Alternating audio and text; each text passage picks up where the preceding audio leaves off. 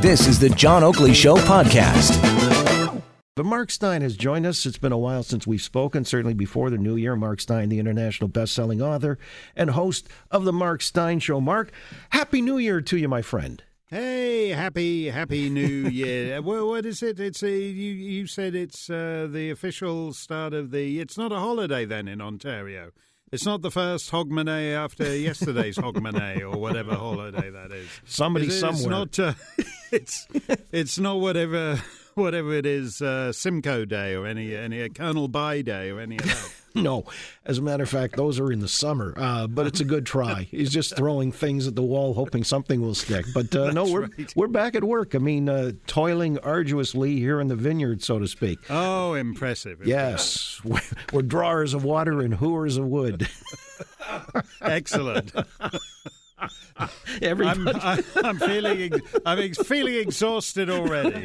Uh, two days in, huh? We have Yeah. that effect. Well, that's a good start. Uh, anything you wanted to say about 2019 going forward? Because I'm always interested in uh, predictions and prognostications insofar as where, uh, you know, if past is prologue, what do we anticipate? Is Trump going to get his border wall, for example?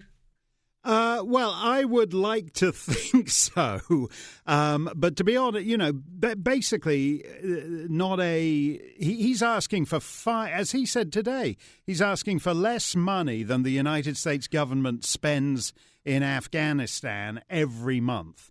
And nobody wants to give it to him because it's not. It's basically it's not about money. They don't want him to have the wall uh, because they don't want the people who voted uh, for him to have the wall to be rewarded for voting outside the bounds of what is politically possible. It's like uh, 2019 is the year in which the so called elites teach the masses that you're not allowed to step out of line. So you can vote for Brexit, but you'll get a fake Brexit. Uh, you can you can vote for the wall. Uh, and you might get one of these artistic slats or whatever they're called for a quarter of a mile, but then, but you're not going to get what you voted for. Or Nancy Pelosi's uh, beaded curtain? Yeah, and I'm in favour of that actually. A 2000 and I credit where it's due. I like people to think outside the box.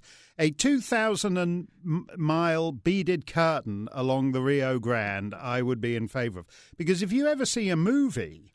Uh, in which there's a beaded curtain in a room, it's extremely creepy because you know there's someone behind the beaded curtain. I think, uh, was that Roger Moore as 007 in The Spy Who Loved Me? I think he went into a room in Egypt and there was a beaded curtain in there and someone was behind the beaded curtain. So you know it's a 2,000 mile beaded curtain. Uh, along, in fact, let's have one on the 49th parallel as well. It would like uh, that'd perk up the neighborhood too. Sure, or Sydney Greenstreet standing behind it, and uh, who knows what will ensue. that's- that's yeah, right. that's in the sequel, right? Or a velvet rope with a bouncer, and you can come into Canada and make it rain. Yeah, now that actually that actually seems to work. The velvet rope. With the, I don't. I don't know why.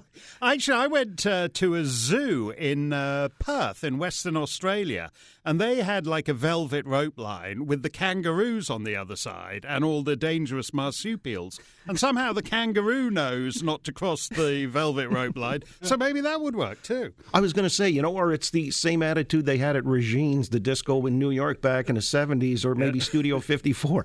You just back up everybody waiting to get in. Nobody's actually inside the country, but it looks more popular than it should be. No, because I think there's, I think actually Margaret Trudeau and Liza Minnelli and a couple of the Rolling Stones did get into Studio 54. So if that's the, uh, if that's the criteria for admission, we may want to rethink this plan. Again, with Mark Steyn, uh, host of the Mark Steyn Show. There was a story in a Globe and Mail on the weekend about uh, this cleric, a Canadian archbishop from Colombia originally, but he's now a citizen, and he's gone down to uh, Tijuana telling the folks that uh, it looks like Canada may want to airlift some of these migrants into our country. Uh, he, he issues the caveat that it's not set in policy yet, uh, but he's pretty optimistic that might come to pass. What do you make of that? So, so the the United States of America is now going to be the world's biggest waiting room for for, for Canada. Uh, yeah, okay. Look, here's the reality. Uh, they reckon by about, uh, I think this was 2025. I saw this story the other day. About 30% of all productive work in uh, in the economy is going to be done by either robots or machines driven by artificial intelligence. Nobody needs mass immigration in uh, the 21st century. So it's silly. These people aren't, you know, lots of lots of countries aren't as good as one another. We've seen that, like with the so-called Syrian refugees, they get to Hungary, they don't want to stay in Hungary because the welfare isn't as lavish as Sweden. So they go through a, a dozen countries to get from Hungary to Sweden. Uh, tough. If you're a refugee from Syria, there's Jordan. If you're a refugee from Honduras, there's Guatemala. If you're a refugee from Guatemala, there's Honduras. These, this whole thing is fake and is unneeded by uh, immigration is supposed to work in the interests of the people who are already here. That's the beginning and end of it again with Mark Steyn on matters that uh, we're looking forward to 2019. You know, I had to laugh because uh, when we talk about, you know, where Trump finds himself, I guess, in this legal jeopardy with the Mueller witch hunt, it was actually witches who took exception to this term, didn't they? Yes. the members of the witch community, the the uh, the Wiccan the Wiccan American community, or whatever whatever they call it, they're objecting to this because they they say he's like uh, culturally appropriating the pain of their people. Uh, because witch hunts, uh, they used to put them on the ducking stool. They'd have witch finder generals, all the rest. I wonder. I actually, what interests me is that when you see all these people complaining about it, a lot of them are male witches who used to be called warlocks, mm. but nobody nobody says the word warlock anymore. the entire warlock community appears to have transitioned into witches. Uh, so I don't, I don't, I don't even. I don't even get.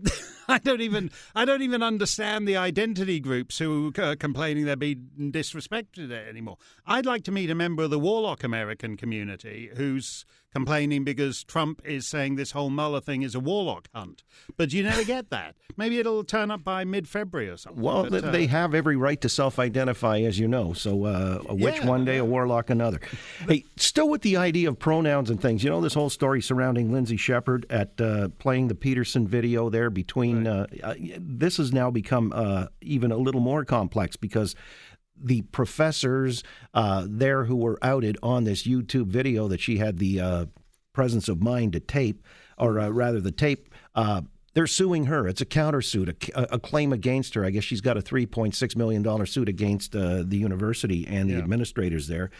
What do you make of that? I mean, this is where uh, campus free speech is drawn into question. I know you've been a big proponent of uh, you know, fighting that good fight. And even the Ford government has decided as of Jan 1, that would be yesterday, any university or college here, and this includes student groups who stifle free speech, will lose public funding. I believe you said in past that you're very much in favor of this. Abs- absolutely. I don't see why Canadian taxpayers have to pay for social engineering preposterous social engineering, so that uh, you can't read a poem by Kipling in a university class because it'll trigger a bunch of people. Well, you can have an institution like that, but you can pay for it yourself. There's no reason for taxpayers to pay for anything that stupid. On these lawsuits, these two professors, if you listen to that tape, they were serious about destroying Lindsay Shepherd's life. Uh, and they would have succeeded in destroying it had she not managed to take uh, the precaution of tape recording it.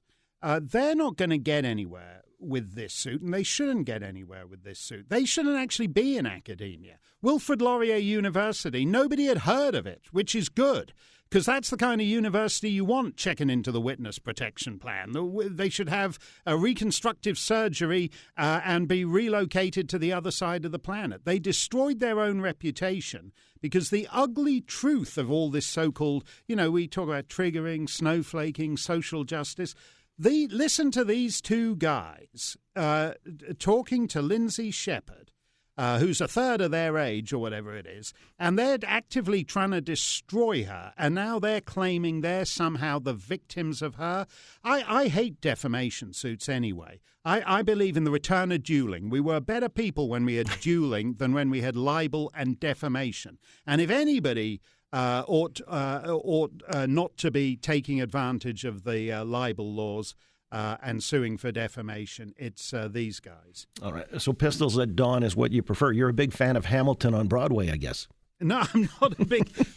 I'm not a big fan of Hamilton. I am a big fan of Pistols at Dawn. It's a more honourable. It's a more honourable society. I would rather these guys slapped velvet, and that goes for Jordan Peterson too. I would rather Jordan Peterson slapped a velvet glove uh, on these guys and said, "Sir, I demand satisfaction." That's actually a that's actually a more honourable society. By the way, I've got to ask you because as we're looking forward to the rest of 2019, we're only two days in, so the wheels haven't come off just yet. Uh, what do you foresee in terms of uh, this great confederation of ours? Some people are talking about Alberta, and uh, in practical terms of maybe uh, doing a Brexit of their own. You know, uh, if Quebec could threaten that back in 1980 and 95, do you think there's any Right. merit to that idea out west? Well, the the Quebec thing's always been a phony because it's been sort of shaped that they're the world's least effective secession movement, and there's a reason for that because they're not seriously trying to secede. Otherwise, they'd have done so. I mean, everywhere in the world that wants to be independent now is independent. You know, Slovenia, Slovakia, they've all they've all broken up, and uh, big countries cannot hold together if they're over centralized. Uh, the rationale for Canada being over centralized was always that it was next to this huge uh, giant, the uh, the mouse in bed with the elephant in in the Trudeau line. I don't think that holds anymore, and I think if you've got if if you've got central government with crazy policies that are actively destroying your economy. I mean, I I mentioned Slovenia. I mean, uh, Slovakia. You take half these crazy stands, Azerbaijan, the Jan that thinks it's a, the stand that thinks it's a Jan. All these countries. Alberta can certainly be an independent country if those places can be independent. And the, so the question is, what is there to bind it to central Canada, to Ontario and Quebec? And that's an interesting question. Well, it's uh, one we'll have to pursue at another date and time, and uh, we'll see if that actually starts to gain currency because the folks out west feel like uh, Central Canada has turned its back on their interests and, Absolutely. and their well being. Well, and so uh, out of this, resistance movements are born, aren't they? Yes. Speaking of which- Free- vive l'Albert libre. it doesn't actually work that well in Wild Rose country, but uh, but the accent's convincing. And, and by the way, I know you're in New Hampshire, so you can probably hardly wait because uh, the next presidential election is about to start, and Elizabeth Warren is slated to come into your midst, isn't she? Yeah, they're all actually they're all already uh, you know infesting the diners and the feed stores now. That's all I got. I'll tell you, uh, you know, uh, there's a lot of things to like about America, but my God, uh, do you remember the, the, Stephen Harper's brilliant idea? He was going to take a six-week national election campaign and extend it to twelve weeks, and every Canadian rightly said, "Oh man, this is way too long." That's the one thing parliamentary systems get right. Six weeks is all you need. These two-year campaigns, my God. Well.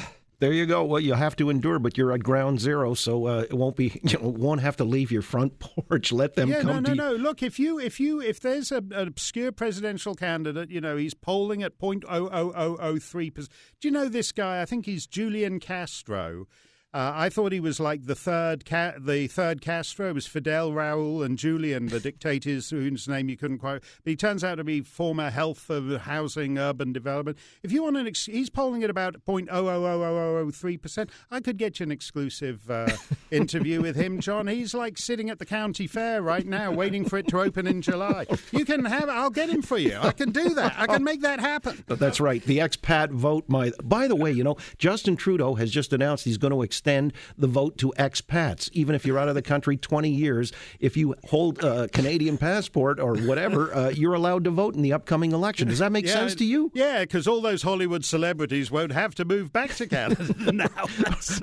There'll be. Uh, There'll be all those. Half the order of Canada is actually resident in Malibu. It'll that'll work great for them. All you know, the Dan and Aykroyds and all that crowds. The Donald Yeah, Sutherland vote. yeah, he's yeah, recruiting that one. Yeah, The- Donald Sutherland will get his vote back. Poor fellow. Neil Young gets to exercise his franchise.